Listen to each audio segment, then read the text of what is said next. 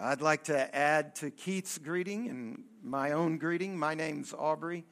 I'm one of the pastors here, and it's nice to be with you on this very foggy day. What in the world? I don't know if any of you have been watching the Netflix series The Crown. This morning, I thought, is this what happened in London? The fog? In one of the opening scenes of John's gospel, John the baptizer tells the reader, and this morning that's you and me, we're the ones reading this. He tells the reader, Behold the Lamb of God who takes away the sin of the world. Look at the Lamb. John, the, the author of the gospel, tells you and me, Look at the Lamb. And then in the very next scene, the author of the gospel, speaking through John the Baptizer again. He, John the Baptizer, he's standing with two of his followers, and Jesus comes walking by, and John looks at him, and then he looks at his followers, and he says the same thing to those two men that he told you and I, the reader, a few verses earlier. He tells them, Behold the Lamb of God. Look at the Lamb. And so they do. They look up. They behold Jesus. They see Jesus walking by and they follow after him. And Jesus stops, as would be very natural if two people are following you. He looks at these guys and he says, What can I do for you?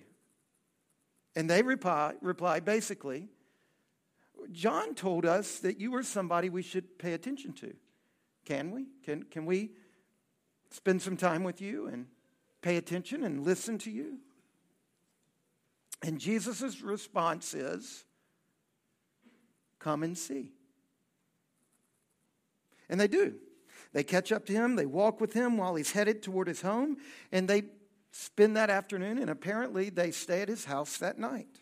The next day, Jesus abruptly summons a man by the name of Philip to follow him. Philip does. Philip has apparently a remarkable experience because he immediately goes out and finds his friend Nathanael and he declares, without any evidence or explanation, we have found the one about whom Moses wrote in the law and also the prophets, Jesus, the son of Joseph from Nazareth.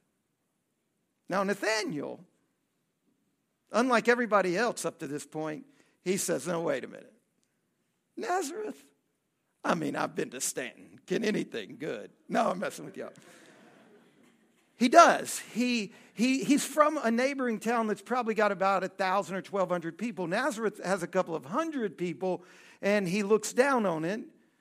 Um, and he basically says, Can anything worthwhile come out of an insignificant village like Nazareth? And Philip simply replies to him, Come and see. So, John's gospel, think about this. It begins with a prologue, verses 1 to 18. And then it's immediately followed by four scenes, each one of which contains the same invitation Behold Jesus. Come and see Jesus. Look at Jesus. Come and see Jesus.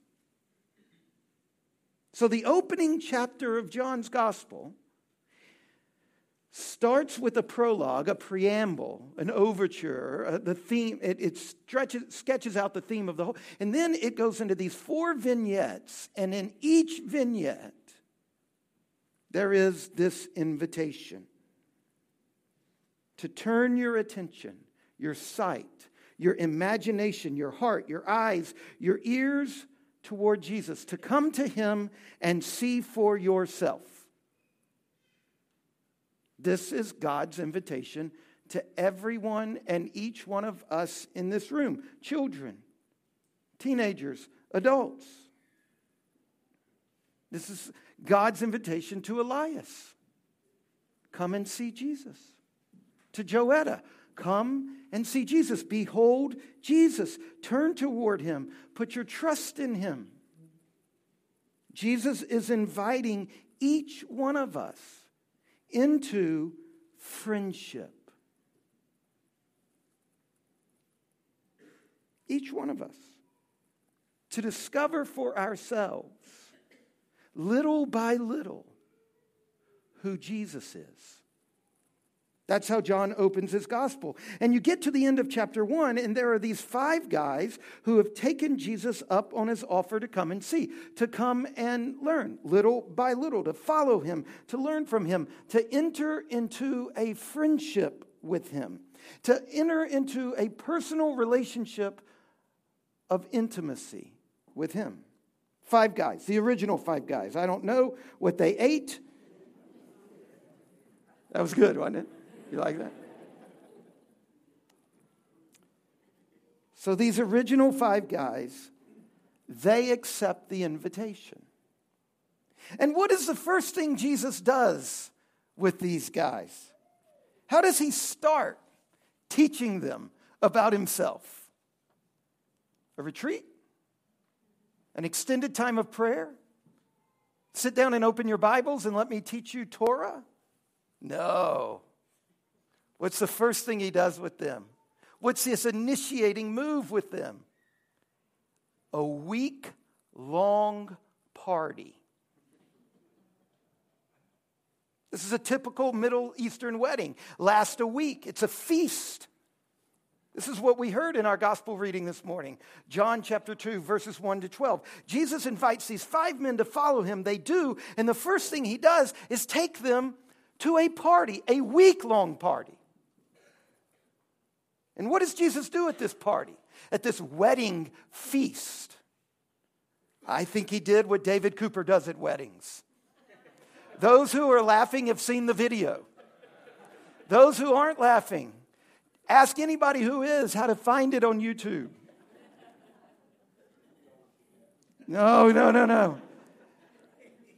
Imagine Dave. This is David for those of you who don't know who to look at right now standing in a room packed with people with his hands jumping up and down to throbbing bass music at a wedding party that a whole group of our church were at. That's what Jesus did. You shouldn't imagine him sitting over in the corner with a serious face, talking quietly about deep things to one or two people.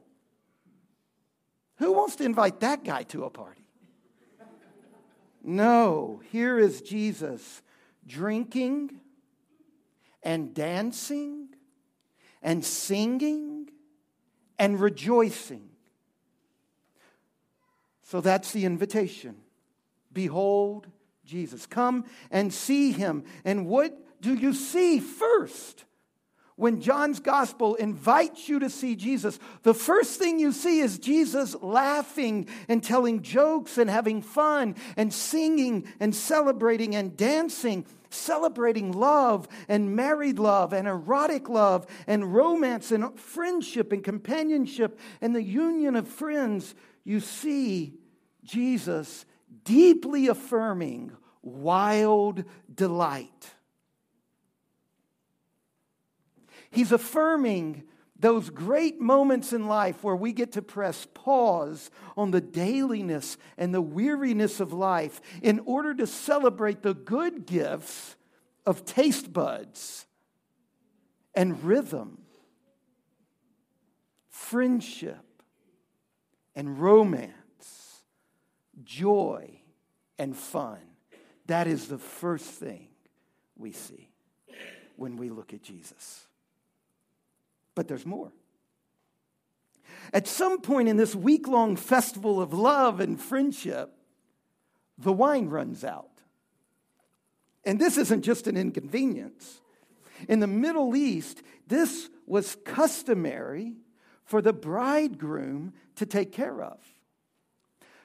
It's the opposite. In America today, the culture, the traditional culture, is that the bride's family covers the bulk of the cost of the wedding.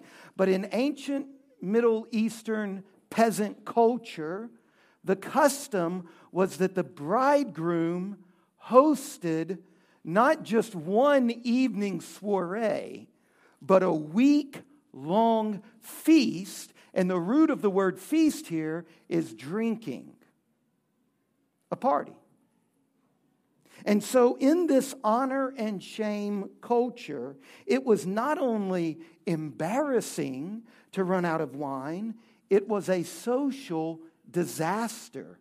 It was that worst of all experiences disgraceful. The family would have lived in shame for a long time to come.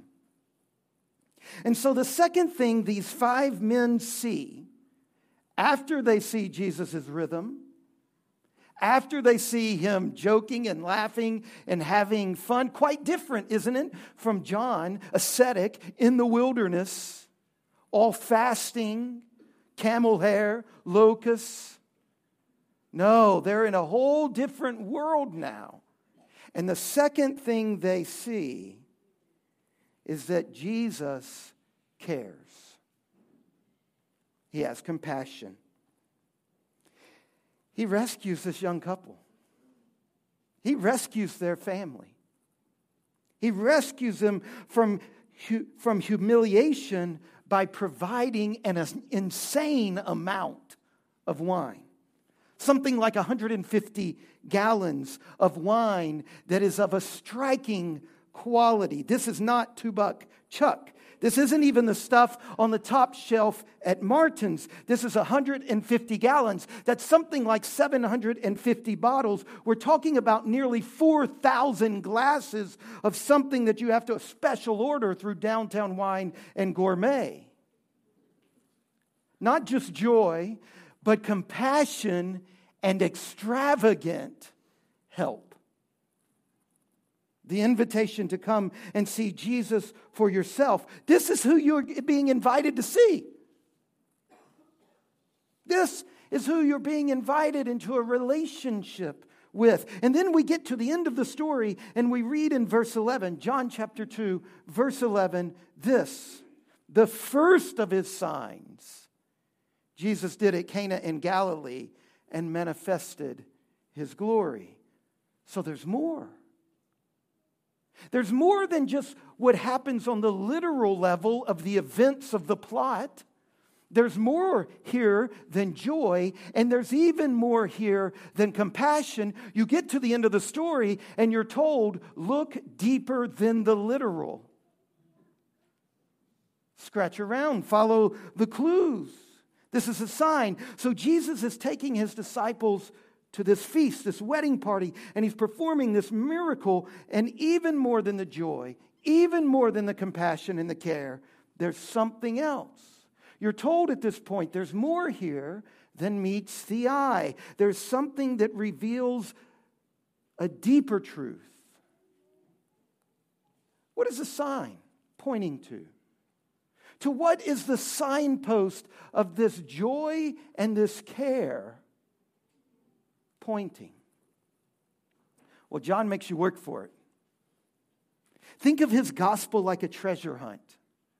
He's laid out careful and sometimes cryptic clues that he expects you to do some work to follow. You see, he wants you as the reader to actually engage the way the followers of John the Baptizer had to physically engage. They had to actually do something, they had to actually move toward Jesus physically, and he's wanting you, the reader, to experience something like that expenditure of energy. You too have to follow if you want to see.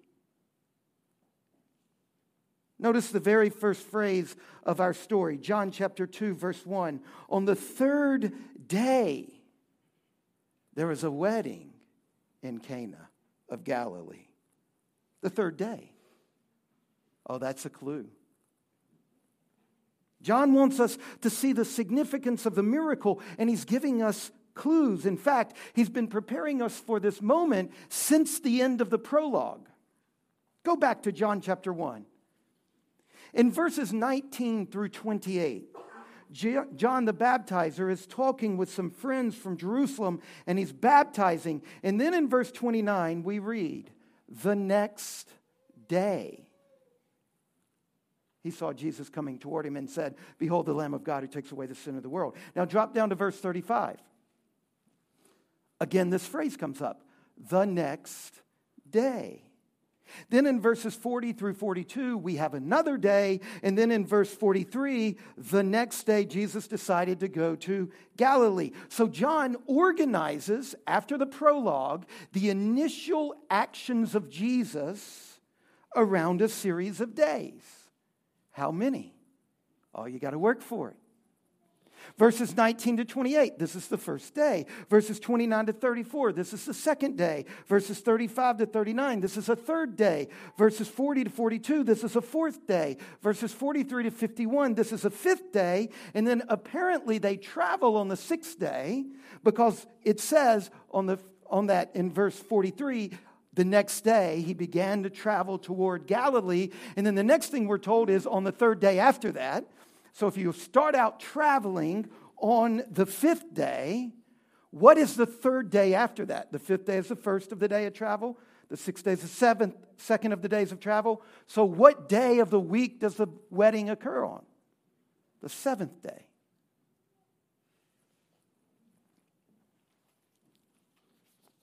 John has left us these clues to see that the wedding occurs on the seventh day.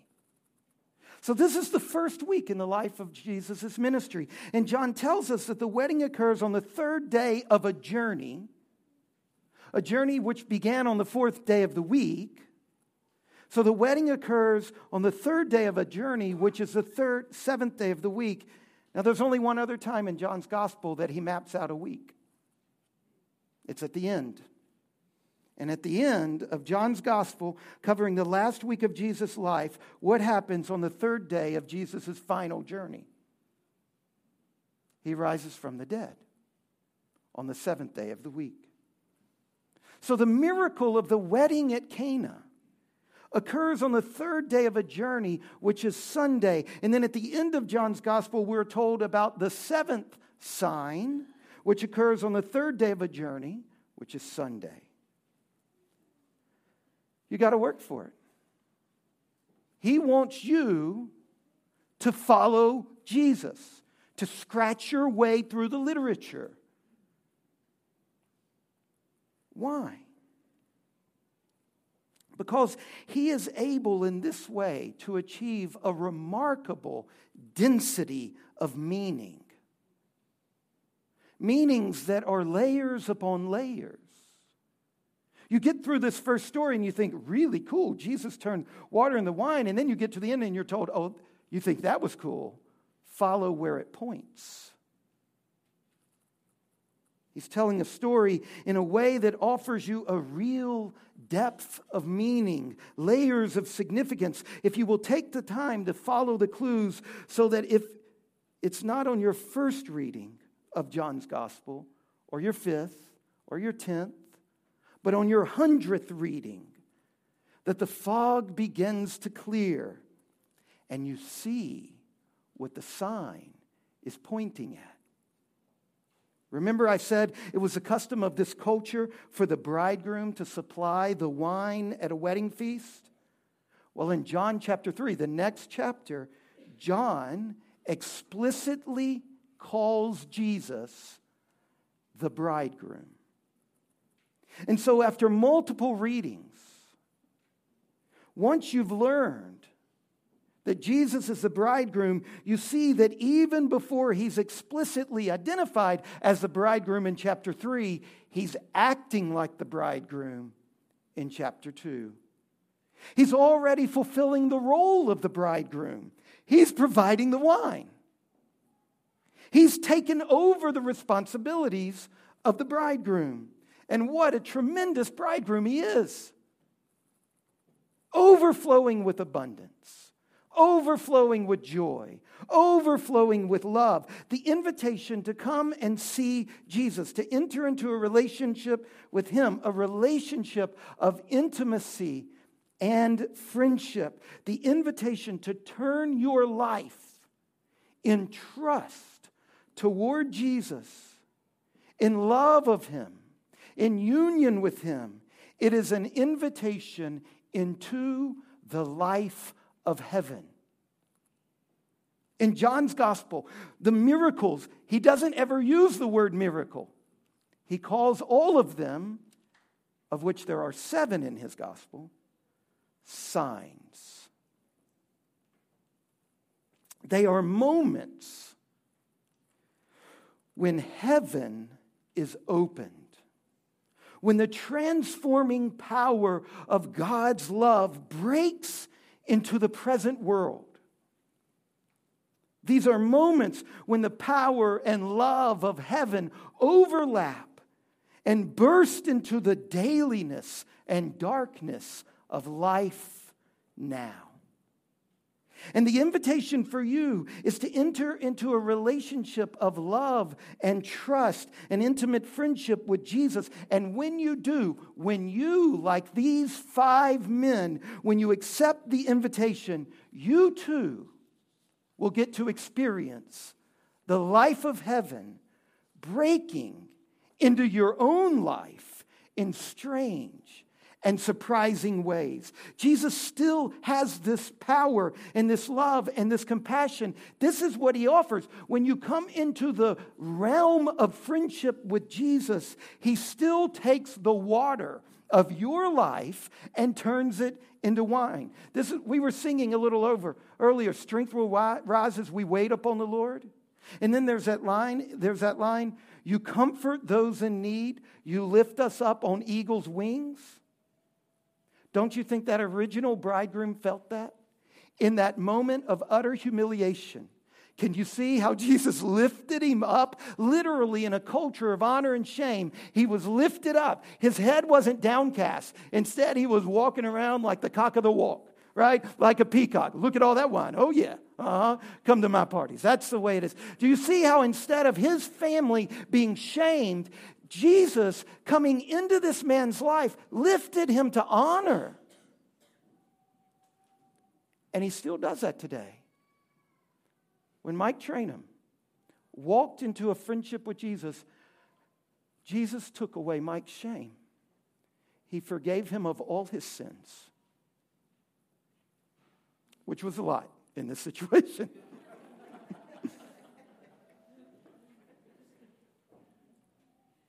Any more than for you. Isn't this wonderful? One of the things you get when you get in a relationship with Jesus, one of the things about heaven is gracious forgiveness, fixing your mess ups, lifting your head out of the shame of your failures, whether they were intentional or unintentional, lifting your head up by giving you instead Jesus' extravagant accomplishments. But it's not only that. So many people in this room, you've experienced incredible, personal, intimate, existential experiences of Jesus. Last week, on Saturday, a young woman sensed very deeply that God was telling her to open her Bible and read. She opened it up, and the passage she read was the last story of John chapter 1. She said to God, I don't understand this. Why is he talking about the 10th hour? And she asked a series of questions about the end of John's gospel. The next day, for the first and only time in her life, she visited this church and when the gospel was read, it was the exact passage she had read the night before. She said she was thunderstruck. So she immediately took out her phone and started recording because she thought, God is about to answer my questions. And then my sermon was structured around the questions she had asked. This is remarkable. And how many of us in this room, at some point in our life, as we've walked in intimate friendship with Jesus, have experienced his kindnesses and his graces and his actual personal, attentive care? He's a bridegroom. He loves us. This is remarkable. Later in John's gospel, Jesus tells us that he came here so that we can live, really live, live lives of abundance, to have life in all of its fullness. Maybe this afternoon or later this week, you could take the Bible and you could open it to this passage, John chapter 2, verses 1 to 12, and you could read through the story, praying along the way, praying through the story with your own failures and disappointments in mind, remembering that transformation only comes when someone took Mary's words seriously. Do whatever he tells you. I said earlier that John's gospel reveals its treasures not on the first or even the hundredth reading, but it, it, it, it, opens up to us when we aggressively pursue over and over, when we take the time to really follow the clues. And when we do, there's yet an even another, even another layer of meaning I would like to open up for us before we finish. Look again at John chapter 2, verse 10. Everyone serves the good wine first. And when people have drank freely, drunk freely, then the poor wine. But you, this is the master of the feast talking to the shamed bridegroom who's suddenly been lifted up. But you have kept the good wine until now. Now, this is irony, right? The master of the feast doesn't know, actually, he didn't. He didn't have anything to do with this. The master of the feast doesn't know that he didn't keep any good wine until now. He had no more. This particular bridegroom, this particular Middle Eastern peasant man getting married on this particular occasion, he didn't save the best for last. He ran out. But in a delicious turn of irony, what the master of the feast said to the bridegroom was true of the real bridegroom. Jesus. Jesus saves the best for last. The better wine comes later. In fact, in John's gospel, this is just a sign pointing to the end of John's gospel. Oh, you think this is good? Wait until wine shows up again. And this time it's sour. And Jesus is hanging on a cross. And when we look at that moment with the eyes of faith, who have been calibrated all through John's gospel to see, to really see, we see that as good as it was at Cana, it gets even better at the end. The miracle at Cana is only a foretaste of Jesus' future glory. It takes the entire Gospel of John to prepare us for the ultimate moment when heaven and earth will overlap, when the glory of God is revealed ultimately in the dying and rising of Jesus Christ. You see, even in John's Gospel, the better wine comes at the end. But we're not there yet. We're headed there over the next weeks and months to come. We, we hope to get ourselves in a place where we can see how all of the life of heaven depends on the cross and the resurrection to break into this world today. We will see how all of Jesus' crucifixion and resurrection and the transformation of this dead body into a living body, we'll see how all of this makes it possible for all things to be made new. A little earlier, Micah Wickline read to us from another book that John wrote, the book of Revelation, chapter 19. And in that passage, it wasn't Micah, it was supposed to be. Elias took over. You handed off Micah to the older brother? Okay. Because it was embarrassing. Does this help the way? No. Okay.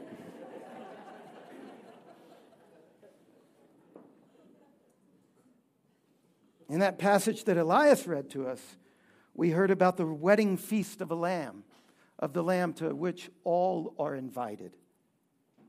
It's the wedding feast to which the entire story of the Bible points. Remember the passage also that Rose read from Amos chapter 9 Behold, the days are coming, declares the Lord, when the mountains shall drip sweet wine, and the hills shall flow with it.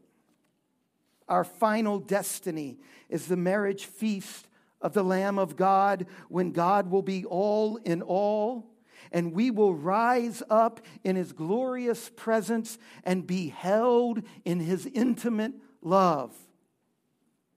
You see, Jesus is saving the better wine for last.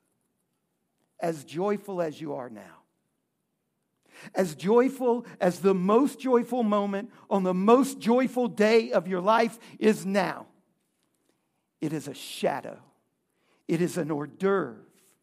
It doesn't compare. That moment when some of you held a child that you created and you thought your heart would burst if it got any more excited, you're going to need a different kind of heart to contain a whole new level of joy. A whole new level of beauty requires a whole different type of eye.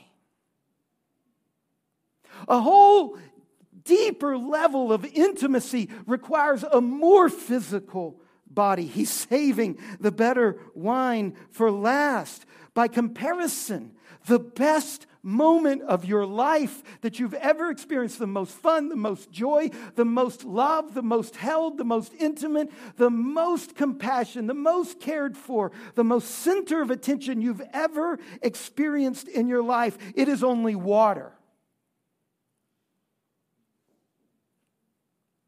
By the power of the bridegroom, there's better wine coming.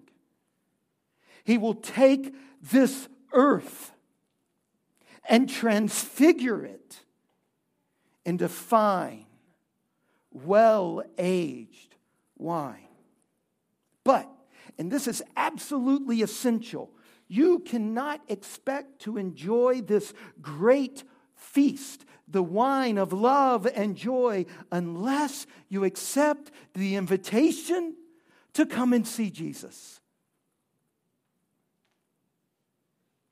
Notice how our gospel passage ends. John chapter 2, verse 11. This, the first of his signs, Jesus did at Cana in Galilee and manifested his glory, and his disciples believed in him. It's a puny translation. Literally believed into him. It's not about merely saying in your mind, oh, this kind of joy, this kind of love, this kind of compassion, this kind of kindness, this kind of free pass, this kind of acceptance. Oh, yeah, I could hang out with Jesus. No. To feel what's going on here, the sense of it, you need to translate it more like, and his disciples put their trust in him. Or, they entrusted themselves to him. So we're back where we started. Verse 12, after this, he went down to Capernaum with his mother and his brothers and disciples, and they stayed there for a few days. The Gospel of John is an invitation to come to Jesus, it's an invitation into f- the friendship that Jesus offers you with himself. It's an invitation into intimacy. There is a friend that sticks closer than a brother. And his name is Jesus. Jesus is inviting each one of us into a friendship with himself. CJ, Parker, Christine, each one of us. The Gospel of John is the God of the universe saying to Anita, Come to me in friendship. Enter into my love. Turn toward Jesus in an act of trust. Come to Jesus and learn little by little what real life is, how real love can go all the way into the dailiness and darkness of your living and transfigure it. To enter into a personal relationship with Jesus, to follow him through the dailiness of life, to enter into a relationship with him, to receive his love. Who wouldn't want this? Who wouldn't want this God's friendship? You got to be crazy not to want it. I invite you. Take a step toward Jesus, another step. Learn to reach out to Him this week. Will you spend time with Him? Will you read Scripture? Will you pray to Him as one friend talks to another, knowing it's the real you He loves? This is the invitation. It's to the feast of friendship. Let's pray.